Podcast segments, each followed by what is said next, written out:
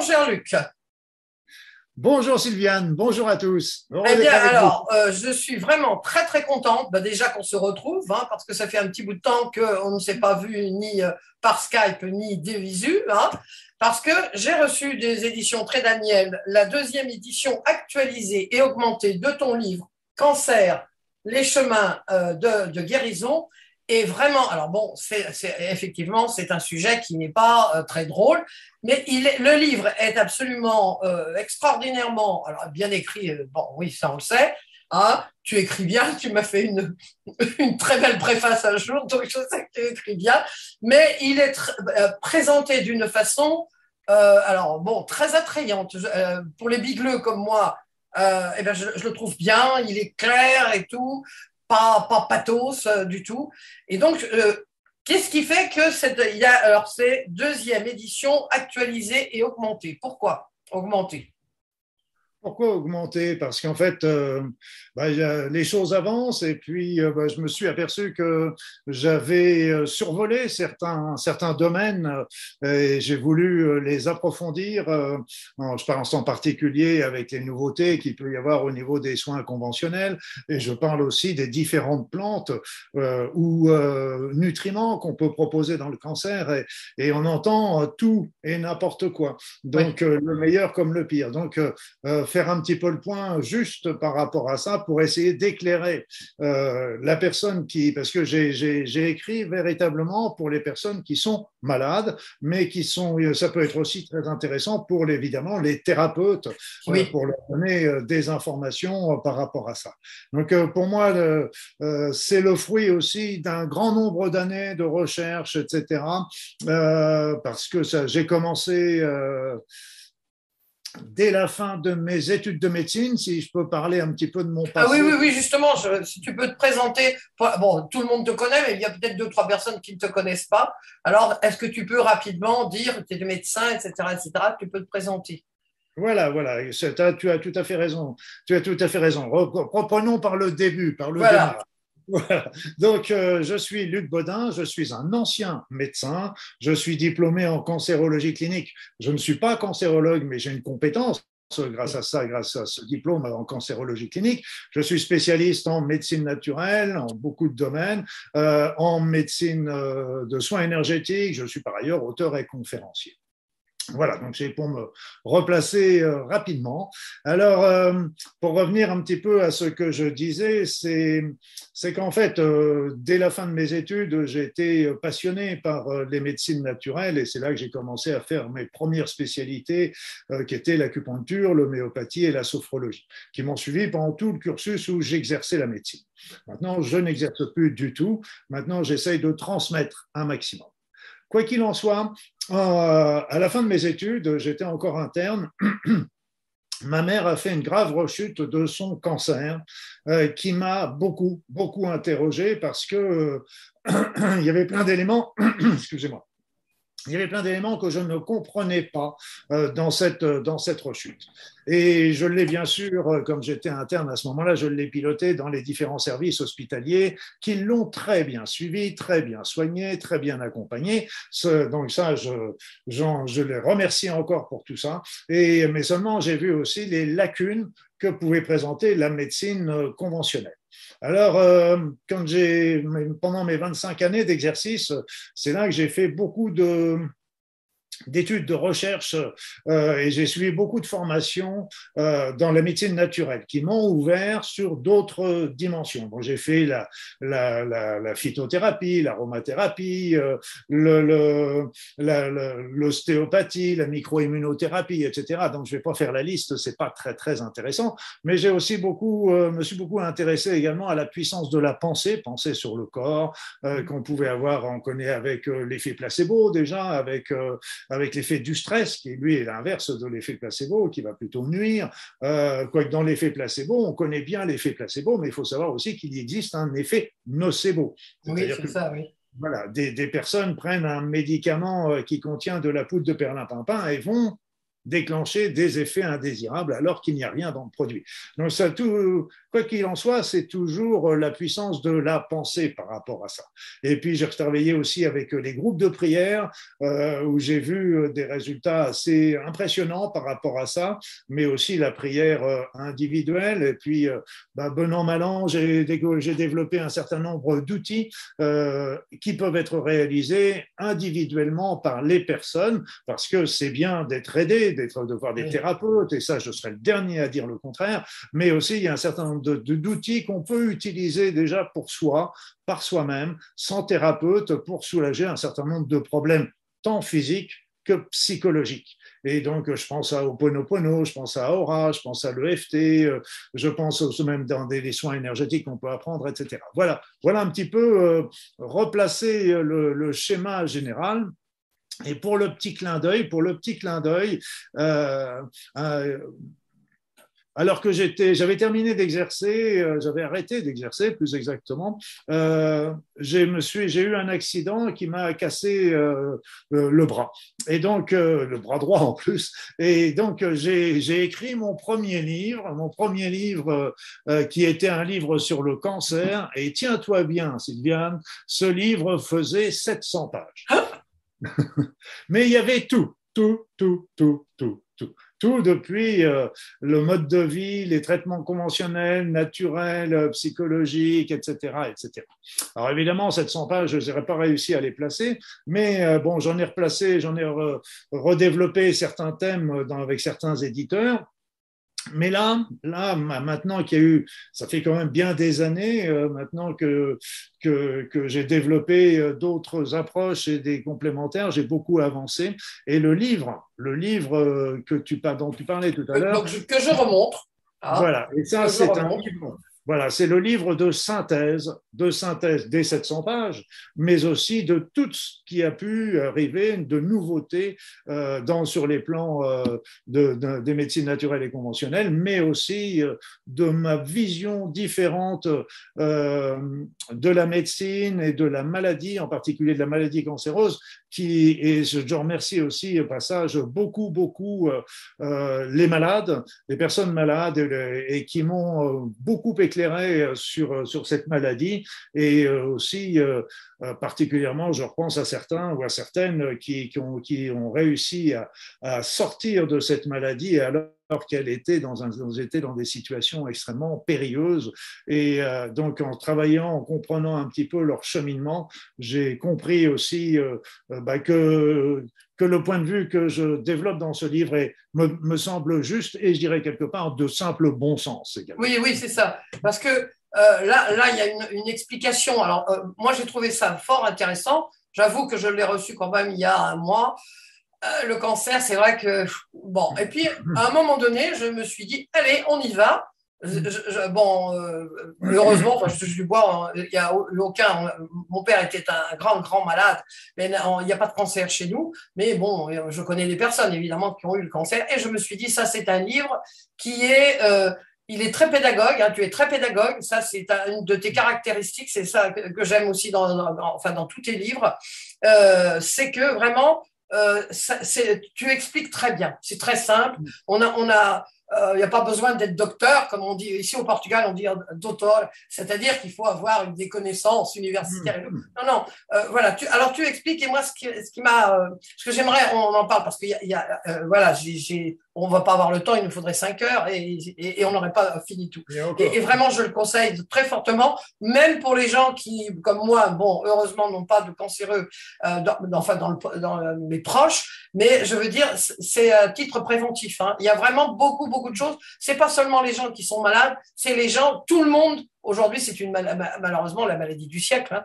Donc, euh, euh, une des maladies du siècle avec les AVC et Alzheimer. Donc ça, c'est vraiment un livre qui, qui, que, tout le monde devrait lire. Voilà. Alors, mais j'ai bon, j'ai pris tout un tas de trucs. Et je ah. voudrais que tu nous expliques la formation de la première cancéreuse, la première cellule cancéreuse. Ça, ça m'a passionné et, et, et, je crois que c'est vraiment tout part de là. Donc, qu'est-ce qui se passe? Voilà, la première cellule cancéreuse, qu'est-ce qui se passe? Oui, comment se forme la toute première cellule cancéreuse et, et, ça, c'est très intéressant et c'est très important de repartir sur le B à bas pour, avoir, pour comprendre à, la suite. C'est qu'il faut, qu'il faut savoir que euh, pour qu'une cellule devienne cancéreuse, il faut qu'elle euh, euh, elle ne réponde pas à un certain nombre d'éléments qui, normalement, lui disent soit tu te répares, soit tu te, tu détruis, l'autolyse.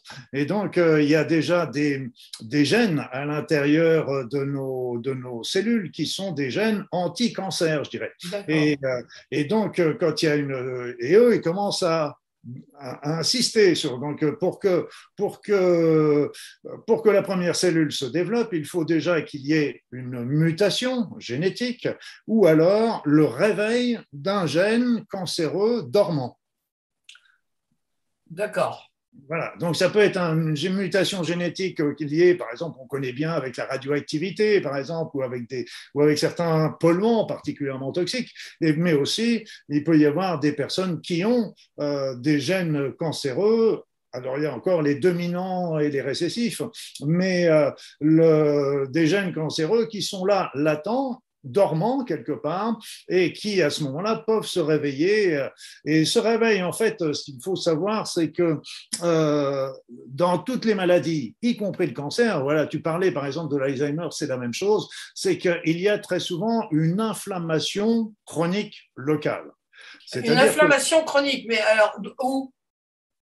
Alors, cette inflammation chronique peut venir, par exemple, les gens qui, font du, qui, fument, qui fument vont avoir une inflammation chronique au niveau de la gorge. Les personnes qui ont une infection, par exemple, on connaît euh, le, papillomavirus au niveau du, du, col de l'utérus. Il faut savoir que c'est pas encore le germe proprement dit, c'est le germe qui va provoquer une infection et qui ne se guérit pas, parce que Dieu merci, la plupart du temps, ça se guérit spontanément, mais dans certains, selon les, les souches, ce ne sera pas, et c'est quand ça persiste, cette infection qui provoque localement une inflammation. Cette inflammation va à ce moment-là favoriser des multiplications, des divisions cellulaires accélérées.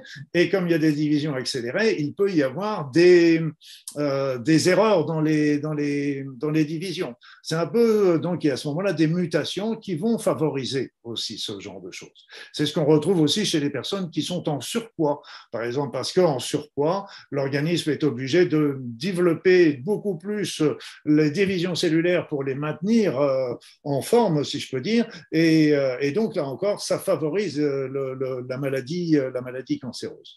Donc, des mutations présentes ou générées qui vont, à ce moment-là, la, première, la première étape, c'est on a des gènes qui, normalement, nous disent à destruction euh, automatiquement, soit réparation, soit destruction. Donc, euh, donc, il faut, en deuxième étape, il faut déjà qu'on ait aussi euh, ces gènes qui soient inactivés. Donc, il faut une mutation ou une réveil du gène. Il faut que le gène anti-cancer soit, soit, inactivé. Et puis après ça, dans un troisième temps, il y a aussi l'organisme. L'organisme qui, lui, voyant que la cellule est en train de se, euh, de, dégénérer, de, prendre un mauvais chemin, eh bien, lui aussi va envoyer l'ordre, soit de réparation, soit de destruction, où il envoie les défenses. Et là encore, il faut que la cellule ne répond pas à ces ordres de, du, donc il a fallu euh, il a fallu un concours de circonstances pour arriver à la formation de la première euh, cellule cancéreuse. Donc ça, Évidemment, comme je dis, l'inflammation avec les divisions cellulaires accélérées peuvent très bien expliquer euh, ce phénomène-là, mais après ça, on peut, on peut regarder ça aussi autrement. Et, si, parce qu'on sait très bien, par exemple, que les défenses immunitaires de la personne, au départ, sont bonnes. Il n'y a que des cas très particuliers, comme on retrouve chez les personnes qui sont sous immunosuppresseurs, etc. Là, euh, là aussi, ça leur favorise ce genre de maladie, mais c'est parce que les défenses immunitaires ne sont pas bonnes. Donc ça, c'est un cas très particulier, mais les, pendant la plupart du temps, les défenses immunitaires sont bonnes. Pire, au début, on s'est même aperçu que les lymphocytes T, euh, qui sont des globules blancs euh, défenseurs de l'organisme, protègent plutôt les cellules cancéreuses, un peu comme elles le font pour toutes les cellules de l'organisme. La cellule cancéreuse provient de l'organisme. Alors, on peut se dire aussi, OK, soit le, le, le, le comme on le dit en médecine, soit le l'organisme n'a pas les, les, les, éléments défenseurs n'ont pas fonctionné et puis donc euh, il faut l'aider. Après ça, on peut prendre le problème à l'envers. Et si, et si l'organisme avait laissé exprès? Ah Oui. Ah oui, ça, alors ça, c'est une bonne question. Alors, donc, il y a un terrain, euh, alors j'ai bien compris que ça doit être activé, tout ça, bon, euh, mais, mais il y a des terrains favorables à cause de la mauvaise alimentation, à cause de, du manque de sport, à cause. Alors, quels sont les terrains favorables? Bon, tu as parlé des gens qui fument, euh, de l'obésité ou enfin qui sont en surpoids. Qu'est-ce qui fait qu'à un moment donné, eh bien, euh, euh, euh, par exemple, imaginons, moi, j'ai tout ça, et puis, et puis ça ne se développe pas, mon cancer. Il ne se développe pas. Alors, qu'est-ce qui fait que, qu'est-ce qu'il y a de différent en moi qui fait que ça ne s'est pas développé chez moi? C'est une très bonne question. La première, premier élément, c'est que, d'abord, pour revenir sur ces défenses immunitaires, il faut savoir que nous fabriquerions tous autant que nous sommes des cellules cancéreuses. On a fait, on a des prises de sang qui, euh, qui permettent de repérer les cellules cancéreuses circulantes euh, chez même les bien portants et on en retrouve. Dieu merci, ces cellules circulantes sont des cellules qui vont être éliminées de, de notre corps. On peut par contre imaginer qu'il y ait des cellules euh, qui sont entre guillemets dormantes. C'est un petit peu, c'est un peu mon point de vue. C'est pour moi, personnellement, ça pourrait être trop ça. Mais si je prends le problème à l'envers par rapport à ta question, moi, j'ai eu beaucoup de personnes qui m'ont dit, dans mes, dans mes patients, euh, me dire écoutez, écoutez, docteur, j'ai toujours fait attention à ce que je mangeais, j'ai toujours, j'ai jamais fumé, j'ai jamais bu, j'ai fait du sport, et là, on me découvre un cancer. C'est pas juste. Oui, et voilà. Oui. Et c'est pas juste et c'est vrai. Et c'est vrai, quand on le prend comme ça, c'est pas juste, c'est une évidence. Alors, euh, ça veut dire qu'il y a d'autres éléments aussi qui peuvent intervenir. Donc, et pour moi, je l'ai remarqué dans, avec mes patients et j'ai recherché ça systématiquement, c'est qu'il y a très très souvent un choc émotionnel ah déclencheur. Il y a très souvent un choc émotionnel. C'est-à-dire, c'est lui qui va mettre euh, le, feu aux poudres et qui va faire véritablement exploser euh, les cellules cancéreuses qui étaient là ou qui se sont euh, développées immédiatement. Et souvent, on retrouve ce choc émotionnel important, très important, dans les trois mois trois mois, voire les six, mais c'est généralement, euh, la grande majorité, c'est les trois mois, c'est comme si c'était vraiment trois mois, boum, et euh, avant l'apparition des premiers symptômes. Je répète, c'est avant l'apparition des premiers symptômes. Alors, il y a des personnes, ça va remonter à six mois, il y a des personnes, ça va remonter à plus loin, là, c'est beaucoup plus difficile à, à, à déceler.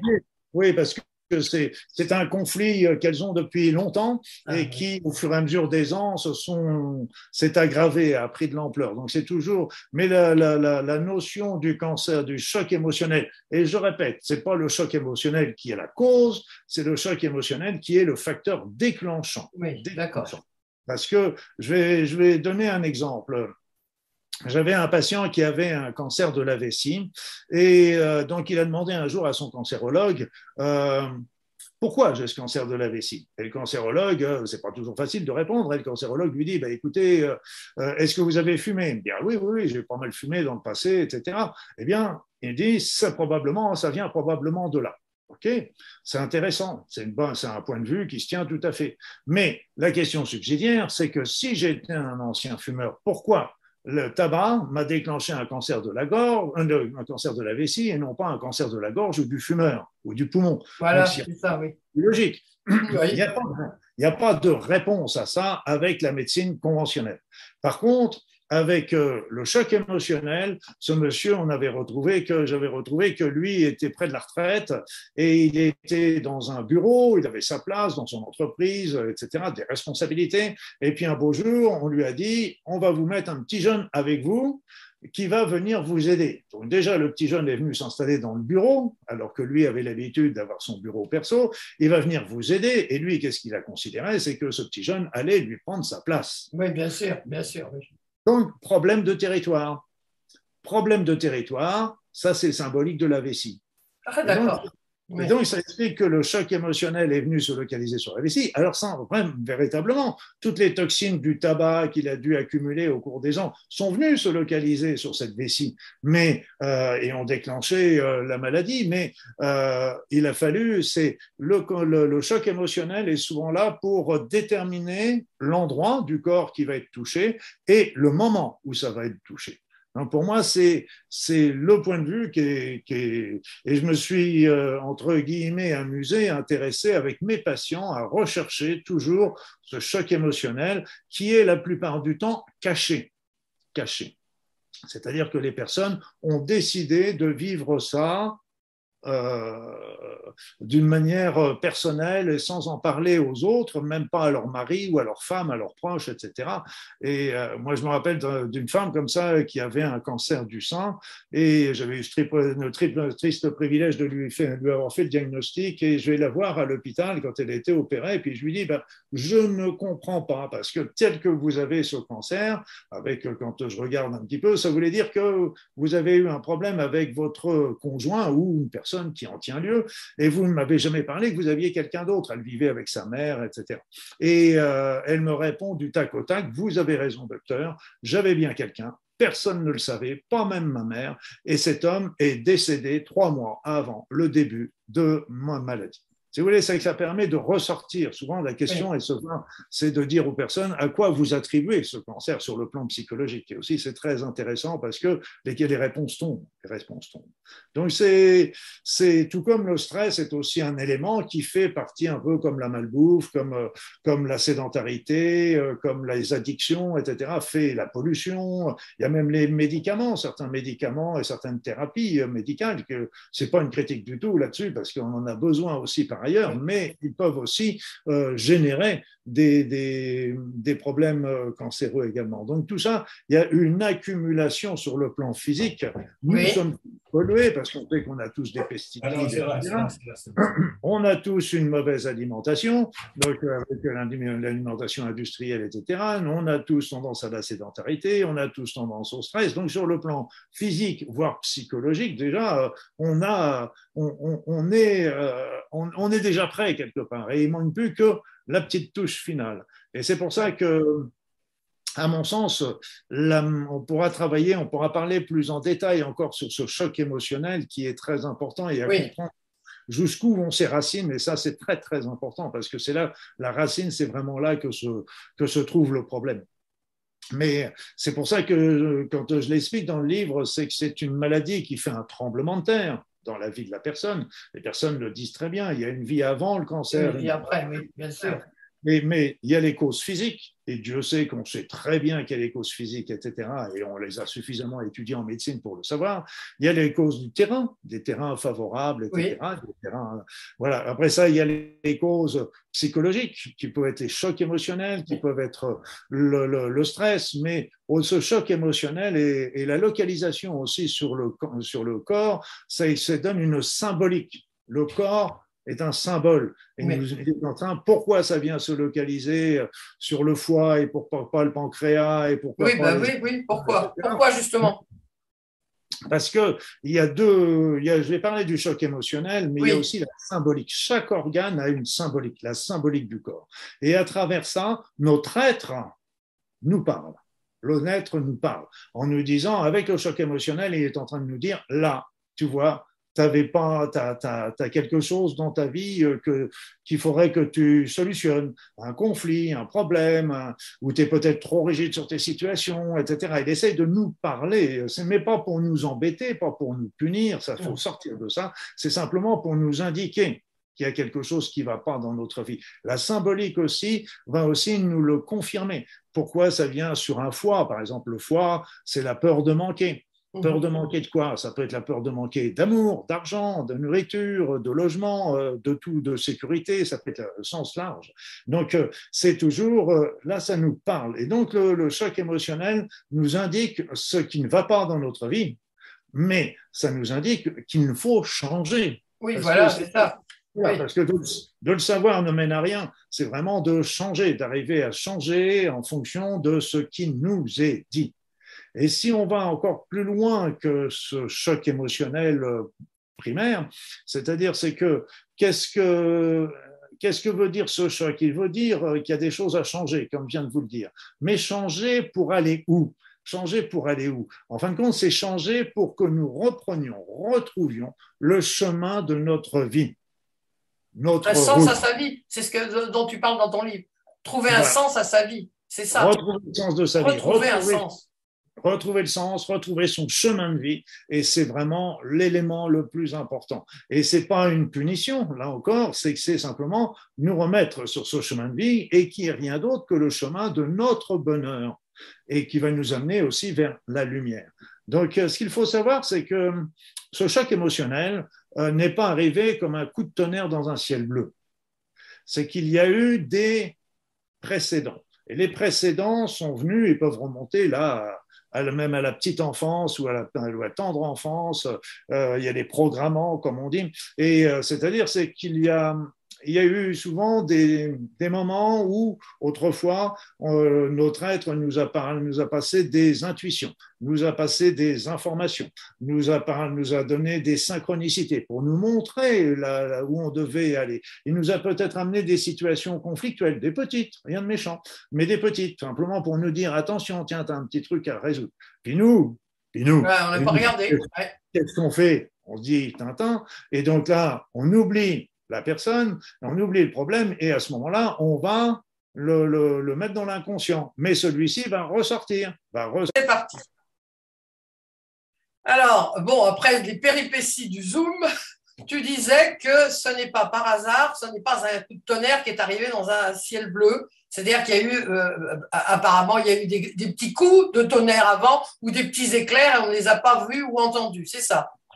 C'est tout à fait ça. C'est tout à fait ça. Il y a eu des précédents, comme on dit, et souvent même euh, quand on travaille sur les chocs émotionnels, euh, sur les facteurs déclenchants, il y a, il y a ce qu'on appelle aussi les programmants qui ont, qui ont fait que le vécu de cette situation a été un choc et un conflit pour la personne et pas pour une autre personne. Ce sera peut-être un, un, désagrément, mais pas plus. Mais quoi qu'il en soit, euh, c'est que avant de, déclencher euh, une maladie aussi importante que peut être le cancer, il y a eu d'autres appels. C'est les appels de notre être. Les appels de notre être qui, est en train, qui, qui essayent de nous faire comprendre euh, gentiment au départ que nous ne sommes pas euh, tout à fait en train de suivre notre chemin, notre route. Donc ça va commencer par, et ça je remonte à beaucoup d'années, voire des décennies, ça va commencer par des ressentis, des intuitions, des synchronicités, euh, des petites voix dans la tête, etc., qu'on met de côté parce que nous sommes en train de vivre dans une société qui nous oblige à à développer un certain, certains aspects de notre vie euh, pour rechercher euh, l'argent, la puissance, euh, d'avoir une belle télévision, etc. Et donc, euh, on, on, répond souvent à ces, à, ces, ces demandes, mais l'être qui est derrière est en train de nous dire oui, c'est bien d'avoir une belle télévision, mais c'est pas ça. C'est pas, t'es pas venu là sur cette terre pour avoir ça.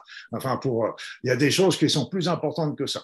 Et ou donc, pas que ça, oh, pardon, ou pas, que, ça. Voilà, hein, c'est ça on a le droit d'avoir des plaisirs, d'acheter, etc. Mais il faut pas confondre plaisir et bonheur. Donc, on a le droit d'avoir des plaisirs. On a le droit d'aller euh, au restaurant avec les amis pour passer une belle soirée. Ça, ça fait partie des plaisirs. Mais le bonheur, c'est quelque chose qui nous vient de notre intérieur et qui est important. Alors, donc, euh, et, donc, le bonheur, on l'a quand nous sommes sur notre chemin. Pas plus compliqué que ça. Alors, le, il y a, on, on laisse tomber ça et puis arrivent des petites situations, des petits conflits, des petites choses comme ça. Et donc, là encore, on les met à la poubelle, dans la poubelle de notre inconscient, et ça ressort un, autre conflit un peu plus fort et on refait l'inconscient et ça ressort. Et donc ça, c'est des conflits qui reviennent. Ça dépend des personnes. Ça revient tous les ans, tous les trois ans, tous les cinq ans, tous les dix ans, mais ça revient périodiquement parce qu'on n'a toujours pas solutionné. Et puis un beau jour, ça va commencer à s'inscrire dans le corps. Quand on a, quand tout ce qui c'est, tout l'extérieur, on n'a pas entendu les signaux de l'extérieur, ça va commencer à s'inscrire par l'intérieur. Alors ça peut se traduire par euh, un problème cutané, par euh, une petite douleur euh, articulaire euh, un petit trouble digestif, etc. Et là aussi, très souvent, bon, on prend des comprimés, des machins pour faire passer le mal et sans travailler sur ce que veut dire le corps. Et donc, à la fin, ça finit par déclencher une maladie plus importante pour un petit peu comme si euh, le, le, l'être était en train de mettre un petit peu l'individu au pied du mur en disant bon ben voilà maintenant euh, si, si, si tu veux guérir bien sûr il y a tout le mode de vie qui est important et je serai le dernier à dire le contraire mais il va falloir que tu comprennes ce que dit, veut dire la maladie et que à partir de là tu changes. Et ça à partir de là c'est à partir du moment où on change on va aller sur ce, si on suit ce qui nous est indiqué, on va retrouver notre chemin de vie et qui est le chemin du bonheur. Et je voudrais citer euh, un, un personnage que je, pour qui j'ai beaucoup d'admiration, c'est euh, le docteur Bach, le docteur Édouard Bach. C'était, mhm. C'est lui le père des fameuses fleurs, de, Bach. Oui. Voilà. Mais donc, qui sont très, très intéressantes. Mais euh, on oublie très souvent sa philosophie, la philosophie qu'il avait derrière et qui est très, très belle. Et il, il disait très simplement, euh, nous tombons malades. Nous tombons malades lorsque nos actions dans le quotidien, dans la vie matérielle, etc., ne sont pas en adéquation avec nos aspirations profondes. De l'âme, quoi, finalement, de notre âme de notre âme. C'est parce que là, je parle de l'être, mais je pourrais parler plutôt de l'âme, de l'âme qui est dans la souffrance parce que elle n'est pas nourrie de, comme elle le devrait, elle n'est pas nourrie comme elle le devrait parce que nous ne sommes pas sur notre route. Donc, euh, la maladie est là pour nous faire un rappel, nous faire un rappel pour nous ramener sur notre route.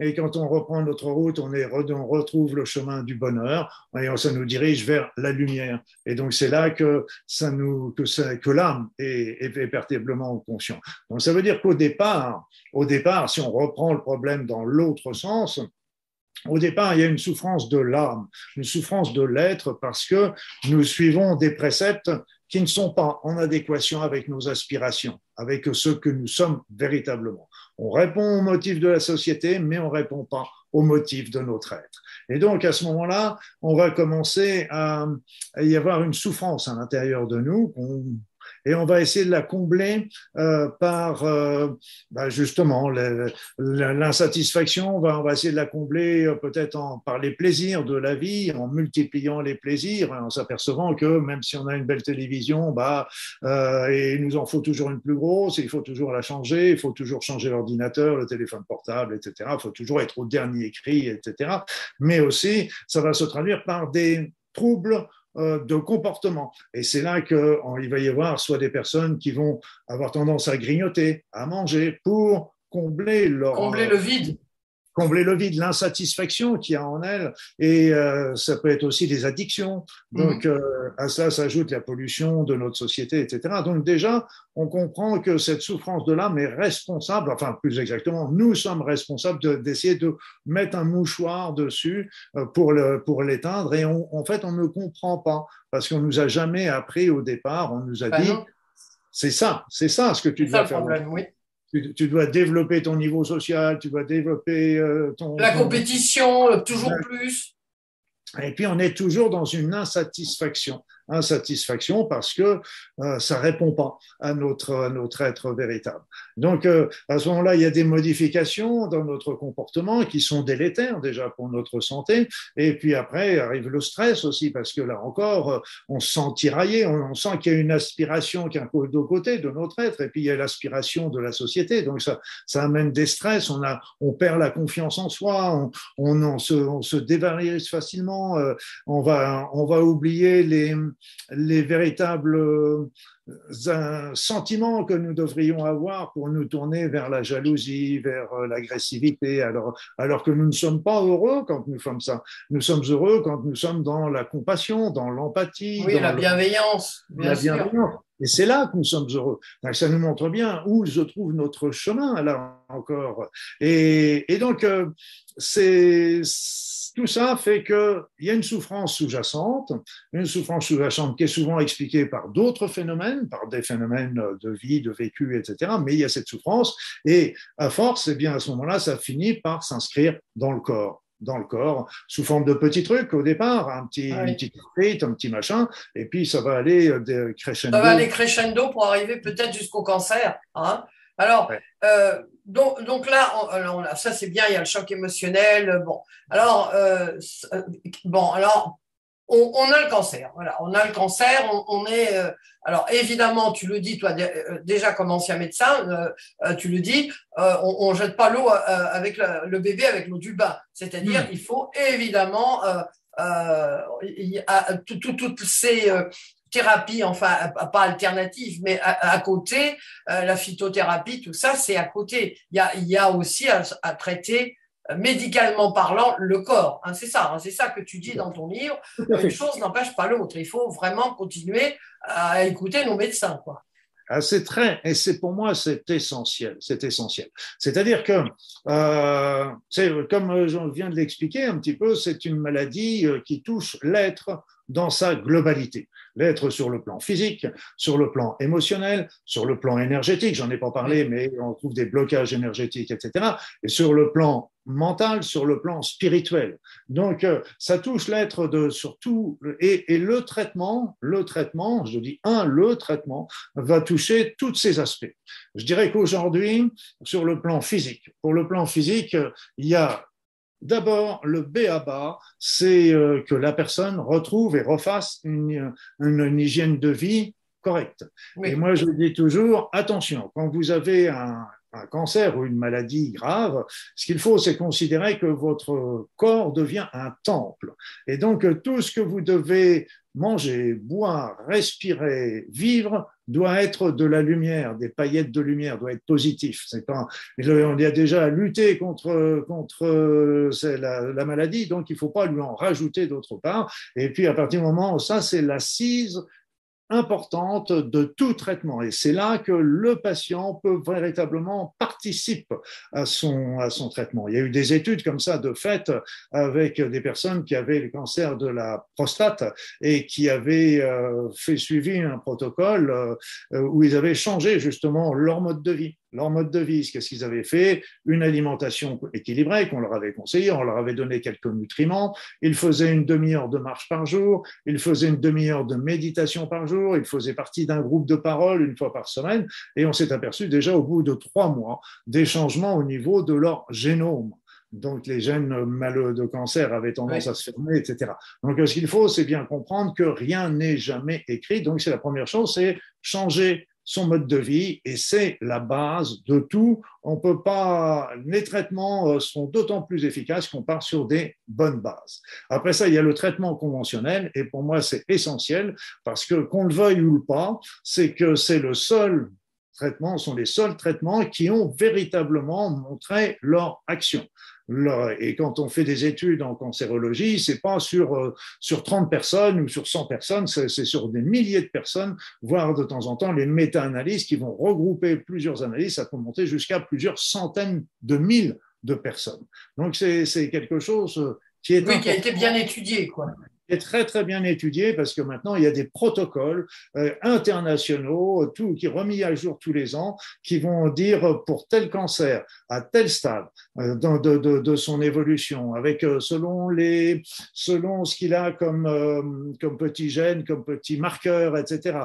selon ce qu'il a ou pas des métastases, etc. C'est tel protocole qu'il faut suivre parce que c'est ce protocole-là qui a le plus de chances de succès qui a le plus de chance. On est bien d'accord. C'est pas, on est, pas, oui, c'est pas écrit non plus. Hein. On n'est pas dans le 100%, mais ça dépend. Il y a quand même des cancers, ça peut aller jusqu'à dans les 100%.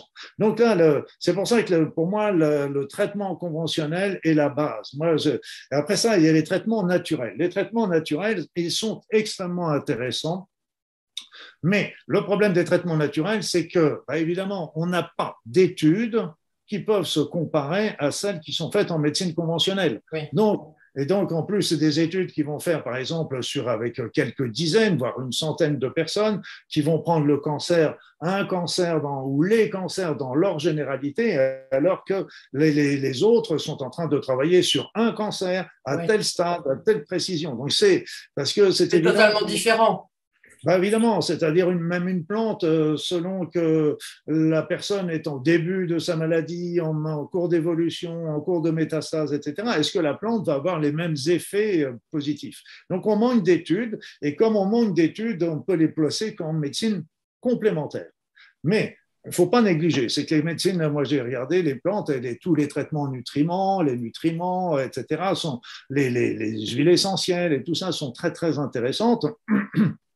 La plupart du temps, ce qu'on obtient sont des allégations, ou c'est des personnes qui vont avoir des témoignages de réussite, ou des personnes qui disent oui, j'ai eu des bons résultats. C'est bien, c'est très bien, c'est très intéressant. Sauf que il y a des témoignages de réussite, mais ceux qui n'ont pas réussi avec ce traitement, ils sont pas, ils sont pas là pour nous le dire non plus. Donc combien ça fait, combien ça fait au total Il faut rester très prudent par rapport à ça. Et mais par contre, les traitements naturels peuvent aider la personne pour renforcer son état général, il y a des plantes, des nutriments. Ça va pour renforcer aussi les traitements conventionnels, même leur efficacité. Avec certaines huiles, par exemple, vont améliorer la radiothérapie parce que ça va rendre les cellules plus poreuses, plus, réceptrices. Ça va aussi euh, permettre de minimiser les effets indésirables, donc des, des chimios, des radiothérapies, et donc c'est pas négligeable non plus. Et puis après ça, il y a des, plantes qui sont véritablement visées, qui vont agir contre le cancer. Alors, comme je le dis, jusqu'à quel point est-ce que c'est valable pour tout On n'a pas ces informations, on en manque, mais on peut quand même. Alors ça, c'est tous les traitements naturels et conventionnels sur le plan physique. Après ça, il y a toujours un travail à faire important sur le plan énergétique. Là aussi, l'énergie peut apporter énormément de choses en remontant le niveau énergétique de la personne parce que elle est dans une situation d'énergie basse. Dans, dans ce cas-là, elle va nettoyer l'organisme, elle va lutter, elle va travailler aussi sur le choc psycho-énergétique qui a pu être le facteur déclenchant. Elle peut même travailler sur la tumeur. Donc, c'est vraiment un outil supplémentaire. Après ça, on va travailler sur le côté psychologique. Psychologique, c'est bien sûr l'aide contre ah le stress. Parce que c'est évident que les personnes qui, qui ont un cancer ont maintenant une épée de Damoclès au-dessus de la tête et qui n'est pas facile à vivre. Oui, c'est ça, oui. Ah oui, c'est, c'est, on les comprend. C'est lourd, hein c'est lourd. C'est lourd. Il y a beaucoup de personnes qui font des dépressions. Donc là, déjà, quand il y a, quand il y a des personnes qui avaient des dépressions dans un cancer, je leur disais, euh, pas de culpabilité. C'est logique. C'est logique, pas de culpabilité. Mais seulement, il ne va pas falloir non plus se complaire dans cet état-là. Donc, on va tout faire personnellement, elle, la personne, et euh, le médecin pour l'aider à sortir de ça, pour essayer de lui retrouver sa, son dynamisme.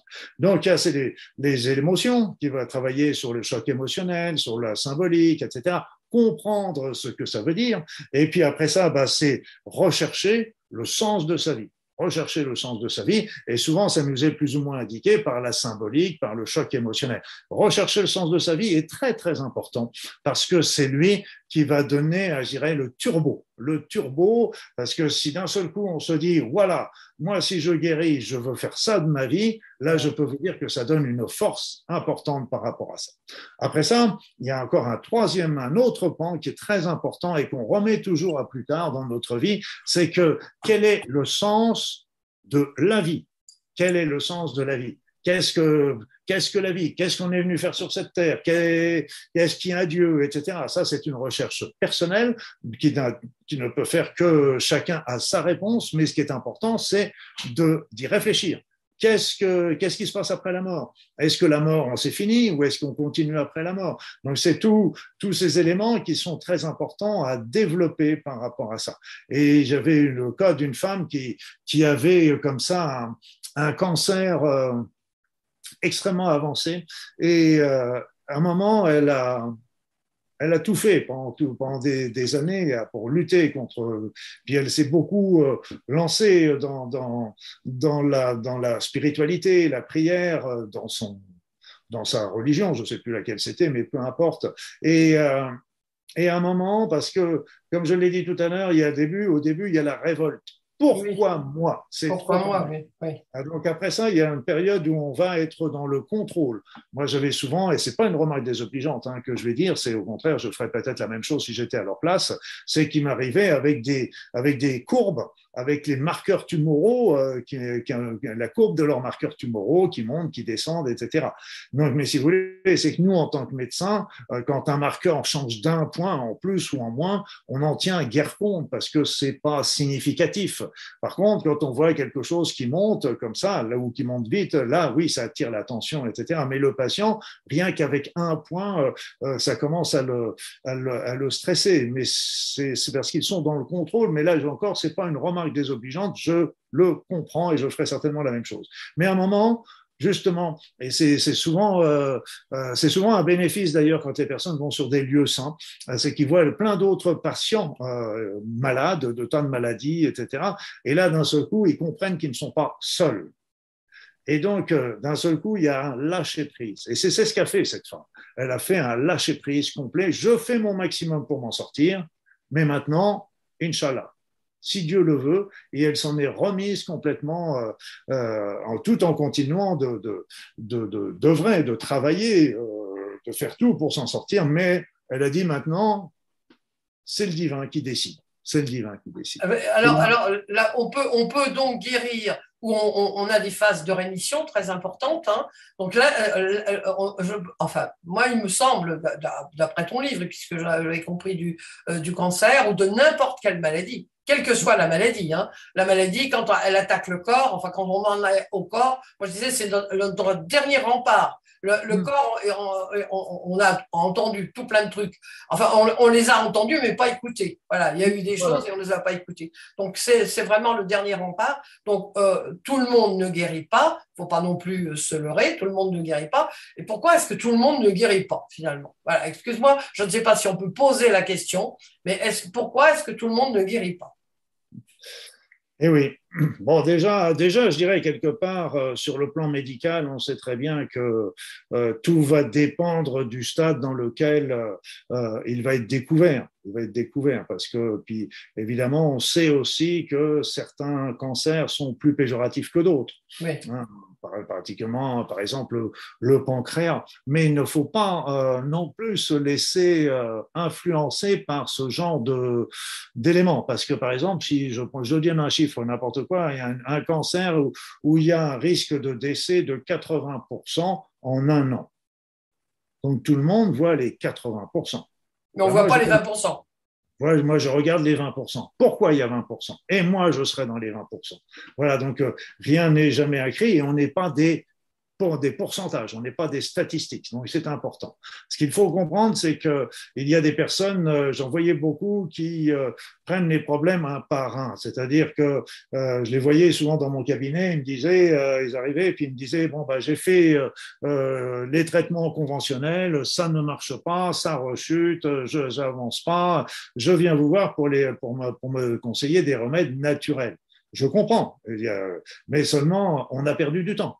On a, perdu, on a perdu du temps. C'est pour ça que je dis, tous ces traitements ou ces approches, plus exactement, doivent être faites le en même temps en concomitamment, donc un petit peu en avance comme ça, etc. Parce que là, ça. Euh, alors c'est évident que même si à ce, au stade où, bah oui, euh, j'ai pas eu le résultat avec la médecine conventionnelle, donc je me tourne ailleurs, c'est très bien. On aura toujours des choses à faire. Et puis il y aura des personnes aussi euh, qui ne sont pas prêtes à changer. oui, voilà, voilà. Parce que vous savez, du genre, il faut pardonner. Ah oui, moi je veux me libérer de cette situation, mais me pardonner à cet infâme conchon de salopard, il n'en est pas question. Ah on veut solutionner le problème, mais on ne veut pas pardonner. Voilà, c'est ça. Euh, c'est dur des fois. Ah il y a un antagonisme. Ou alors on est rigide sur notre position, on a pris une position, on ne veut plus bouger, et puis euh, si euh, là on nous dit il faut que tu assouplisses tes positions, et on dit non, parce que si je n'assouplis mes positions, c'est comme si je me mettais à genoux devant lui. c'est exactement ça. Bah oui, bah oui, on fait tout sous les rancœurs bah qu'on garde contre telle ou telle personne qui nous a fait telle ou telle chose, etc. Euh, les humiliations qu'on a pu ressentir également. Donc tout ça sont, des, sont autant de, de, souffrances et qu'il va falloir euh, arriver à transmuter. Et donc euh, il y a des personnes qui sont prêtes à le faire parce que cette, médecine, cette médecine, cette maladie, pardon, elle nous demande de nous nettoyer de nous nettoyer sur le plan physique avec une bonne hygiène de vie, sur le plan psychologique, de nettoyer les conflits anciens ou récents pour vraiment euh, nettoyer le stress, etc nettoyer sur le plan énergétique, retrouver le sens de sa vie. Donc il faut, il y a une recherche, il y a une, évolution personnelle par rapport à ça. Et puis après ça, rechercher le sens. Et ce qui m'a fait de la peine euh, il, y a, il, y a, quelques temps, il y a peut-être un an ou deux, ça m'a fait beaucoup de peine parce que j'ai vu une étude médicale, scientifique, euh, qui, a, qui, qui, était sur les cancers du sein et qui disait qu'en fait, euh, 60% des femmes qui ont eu un cancer du sein et qui sont en guérison ou en rémission, comme on dit en médecine, eh bien, euh, n'ont pas changé leur mode de vie. Donc, euh, c'est à la fois bien parce qu'elles ont repris leur mode de vie, mais à la fois mauvais parce qu'elles n'ont pas compris. Elles n'ont pas compris qu'il fallait changer. ça. Il fallait changer. Et ça, ça m'a fait, ça m'a fait de la peine parce que les mêmes causes redéclenchent toujours les mêmes effets. Donc, on, met toujours euh, le verre dans le fruit. Et, et je vais donner encore un autre petit élément qui m'a qui m'a ouvert de grandes perspectives également. Une grande perspective, c'est que j'ai lu il y a bien des années un article dans le quotidien du médecin qui disait qu'il y avait un, chercheur, un scientifique, je crois que c'était en Israël à l'époque, enfin peu importe, et qui avait donné un certain dérivé de vitamine A à des personnes qui avaient des leucémies, un certain type de leucémie, et qui obtenaient des taux de guérison absolument fantastiques. Et surtout, il s'apercevait que les cellules reprenaient leur aspect normal. Normal normal. Moi, j'ai trouvé ça absolument incroyable parce qu'en médecine, on nous explique que la cellule cancéreuse subit tellement de mutations et de mutations ah et de changements, changements qu'un retour en arrière n'est pas possible. Et donc là, j'ai pris mon bâton. Alors, j'ai commencé à interroger à droite à gauche mes collègues, etc. Ils n'ont pas l'air d'avoir beaucoup, euh, avoir beaucoup intéressés, mais moi, j'ai trouvé que c'était extraordinaire. Et donc j'ai commencé à checker et je me suis aperçu que euh, on connaissait en médecine ce qu'on appelle les cellules révertantes. Oui, c'est ça, tu en parles, oui, c'est ça. Voilà, des cellules qui redeviennent normales, mais il y en a qui le font spontanément. Il y en a qui vont même le faire au cours des chimiothérapies. Donc elles vont pas forcément être détruites, elles vont reprendre leur fonction. Il y a certains remèdes qui pourraient aussi euh, le faire. Donc ça, ça nécessiterait des recherches, mais ça veut dire quoi? Ça veut dire que euh, on pourrait imaginer pour le futur des remèdes qui non pas cherchent à détruire, mais qui cherchent à transmuter, à faire revenir. Parce que c'est à revenir à l'état normal. Parce que si on reprend un petit peu ce que j'expliquais, eh bien, OK, on a cette maladie parce qu'on n'a pas compris, on n'a pas voulu changer. Bon, et donc, euh, à ce moment-là, euh, cette, euh, cette je ne sais plus, j'ai perdu le fil, excuse-moi. Revertante, c'était les cellules revertantes. Revertantes, voilà. Donc, euh, oui, là, j'ai quand même perdu le fil. non, c'est-à-dire que euh, ça ne serait pas de, Elles reviennent, euh, les cellules Elles reviennent. à l'état normal, c'est sûr. Donc, on pourrait imaginer dans l'avenir d'avoir des, des traitements qui n'ont pas des cherchent à détruire, mais cherchent à les faire revenir. Parce que c'était là où je voulais en venir, c'est que si, si la, la maladie cherche à nous faire changer, oui. et qu'on change, et qu'on change, eh bien, la maladie n'a plus lieu d'être là. Et donc, on devrait guérir. Et on pourrait à ce moment-là, et c'est là qu'on peut obtenir aussi les fameuses guérisons miraculeuses. Oui, oui. Et il y a un autre phénomène qui se passe, et c'est ce que c'est important aussi à savoir, c'est que, euh, ok, la personne, il y a des personnes qui sont, qui le voient et qui ne veulent pas changer. Donc là, ça peut être une source justement de, de, sur le plan psychologique de, d'une non-guérison. Donc là, je expliqué, euh, ça va dépendre du stade du mhm. cancer, ça va dépendre aussi si la personne est prête à changer ou à modifier. Après ça, il y a des personnes qui comprennent, mais euh, euh, qui vont changer. Alors, qui vont changer avec un bon traitement, etc. On peut on, a, on met un maximum de chances pour elles pour guérir. Mais il y a un phénomène qui peut se passer, euh, c'est qu'elles changent, elles comprennent, et euh, donc la maladie euh, leur a apporté l'évolution de leur être, mais il se peut que ce soit la dernière chose qu'elles avaient à faire sur cette terre dans cette compréhension. Et donc il y a des personnes qui peuvent mourir physiquement, mais guérir spirituellement. Alors, moi, c'est pour ça que je disais à mes patients, euh, faites un deal avec la vie. On ne sait pas, on ne sait pas euh, euh, ce que ce qu'il en sera pour vous, mais faites un deal avec la vie en sens que vous, vous, vous faites un deal avec la vie, avec l'univers, avec Dieu, avec qui vous voulez, avec qui en quoi vous croyez, et vous dites, ok, si si je guéris, si vous me prêtez une vie après cette maladie, eh bien moi, je m'engage à faire de ma vie, de, de faire dans cette vie telle ou telle action altruiste. une action altruiste qui, qui répond à notre être, bien oui, sûr. Bien sûr Et ça peut sûr. être mille choses. Ça peut être s'occuper des arbres, des enfants, euh, des restos du cœur, aller euh, faire partie des ONG, etc. Il y a mille façons de se rendre utile, mais il faut que ça réponde à soi. Mais on fait un deal avec la vie, et à ce moment-là, là, j'ai vu des choses qui, bien sûr, sont, à mon sens, euh, étaient des réponses positives, mais après ça, c'est parti, ça fait partie des croyances. J'ai pas la preuve, évidemment, de, de dire si elle n'avait pas fait faim, elle serait peut-être décédée en faisant ça, elle a guéri, mais ça n'empêche que j'ai vu quand même des réponses qui étaient extrêmement intéressantes. Et ça, ça donne aussi un punch. Euh, euh, oui, du punch pour, pour continuer. C'est un but, finalement. Euh, beaucoup de personnes aujourd'hui n'ont pas de but dans la vie. Il n'y a, y pas de moteur. C'est pour ça que beaucoup de personnes aussi, quand arrive l'âge de la retraite, principalement aussi des, de, des hommes, hein, pour qui le, travail c'est tout, et puis au bout, euh, voilà, ils tombent à la retraite. Il n'existe qu'en fonction, je suis euh, directeur de ci ou patron de ça, et puis euh, quand ils arrivent à la retraite, ben, il n'y a plus rien, et il n'y a plus de, de but, il n'y a plus de, voilà, il a plus de, euh, plus de passion, plus rien du tout. Alors, on va, malheureusement, Luc, on va être obligé d'en rester là, parce que moi, je resterai des heures. Et vraiment, ce livre, alors, je le conseille, même pour, euh, surtout aussi, ah ben voilà, ça y est, ça recommence. Alors, je suis désolée. Donc, on arrivait de toute façon, je ne sais pas pourquoi. Maintenant, on doit avoir droit qu'à une demi-heure sur Zoom.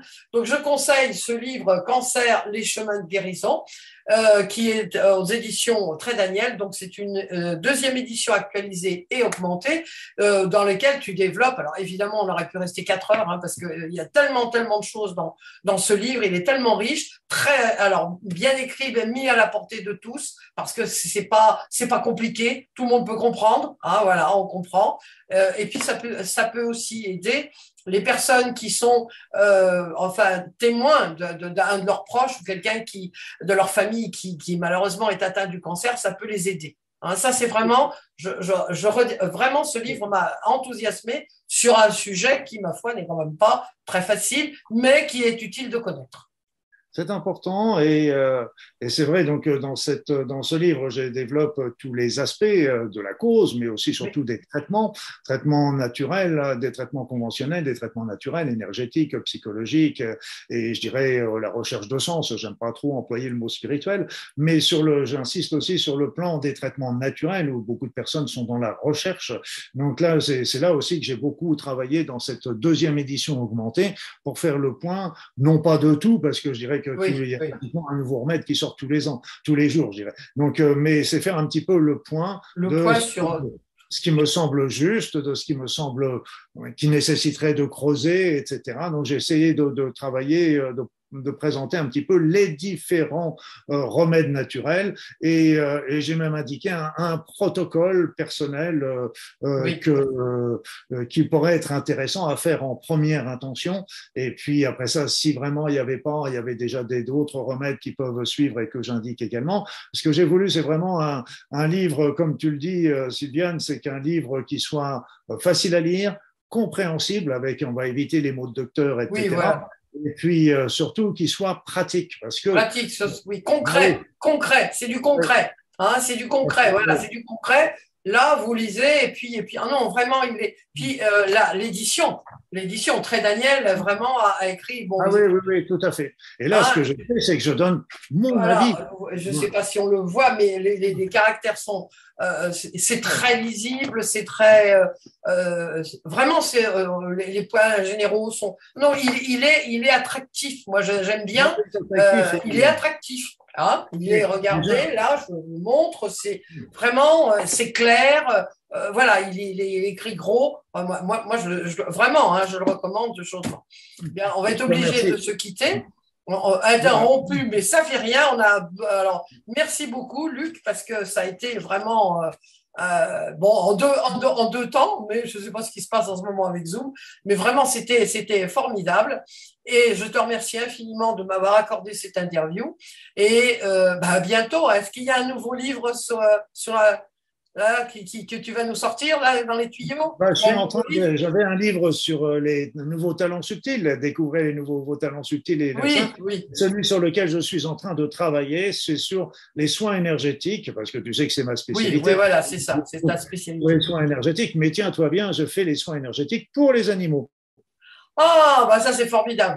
Ah, bah ça, alors là, alors là et, tu vas sortir le livre dessus? Oui, oui, je vais sortir. Ah, bah tant mieux. Devrait, ah. sortir à, l'automne. Très bien. Ton petit Très chat derrière, là. Euh, alors, mes, mes chats vont être contents. Alors, ce que je voudrais dire quand même sur, le, sur cette notion euh, du livre sur le cancer, c'est que je donne mon opinion. C'est mon opinion. Mon opinion par rapport à la maladie, euh, c'est le fruit de mon expérience, mais je donne aussi mon, mon opinion sur les différents traitements naturels qui sont euh, proposés. Donc, euh, moi, j'aime pas être dans la critique. non, ça ne sert à rien. Ça m'intéresse pas. J'indique plutôt ceux qui me paraissent intéressants pour moi. C'est tout. Donc, ce n'est pas un jugement par rapport aux autres parce qu'on ne peut pas non plus connaître tout, tout, tout. Euh, non, mais non, mais non. Mais le livre est bienveillant. Hein, et puis, il est, il est, vraiment très, euh, euh, je dis attractif dans le bon sens du terme. Hein. Vraiment, moi, ça m'a vraiment beaucoup plu. On, apprend énormément de choses. Hein, même si on n'a personne de, cancéreux, voilà, à titre préventif aussi, on peut le lire. Tiens, ça, c'est intéressant. Et qu'est-ce que c'est la meilleure prévention pour toi, Sylviane?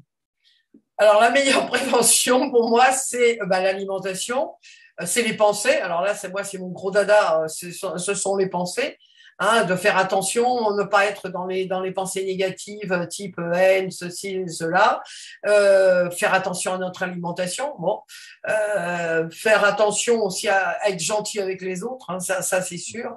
Euh, et puis bon, moi heureusement, on n'a pas de cancer dans notre famille, donc de ce côté-là, je ne sais pas si c'est héréditaire, j'en sais rien, je veux pas le savoir, mais et puis avoir une bonne hygiène de vie et, et être heureux dans la vie, avoir des passions. Moi, je suis quelqu'un de passionné je suis toujours en train de faire des choses et à la fin de la journée, je, dis zut, voilà, j'ai ça, ça. Là, sous le coude, moi, j'ai un livre qui va sortir euh, janvier, euh, février 2023 euh, et un autre que j'ai signé pour un autre projet. Donc, voilà, c'est ça, c'est ça. félicitations pour ces prochains bouquins. Déjà, j'en suis, je, me régale d'avance à devoir les lire, mais aussi, tu as mis le point le plus, à mon sens, le plus important. Le plus important, c'est de tout à fait, c'est de vivre en adéquation avec ses aspirations. Ça veut dire que vivre sur son chemin de vie à partir du moment où on est, on donne un but à sa vie, on donne une direction à sa vie, je dirais que bien sûr, je serai le dernier à dire l'hygiène de vie, l'alimentation, l'exercice, etc. Je serai le dernier à dire que ça sert à rien. C'est évident. En tant que médecin, je l'ai vu multiple fois. Mais le plus important, le plus important, c'est d'être heureux, c'est-à-dire de suivre ses aspirations et de suivre son chemin de vie.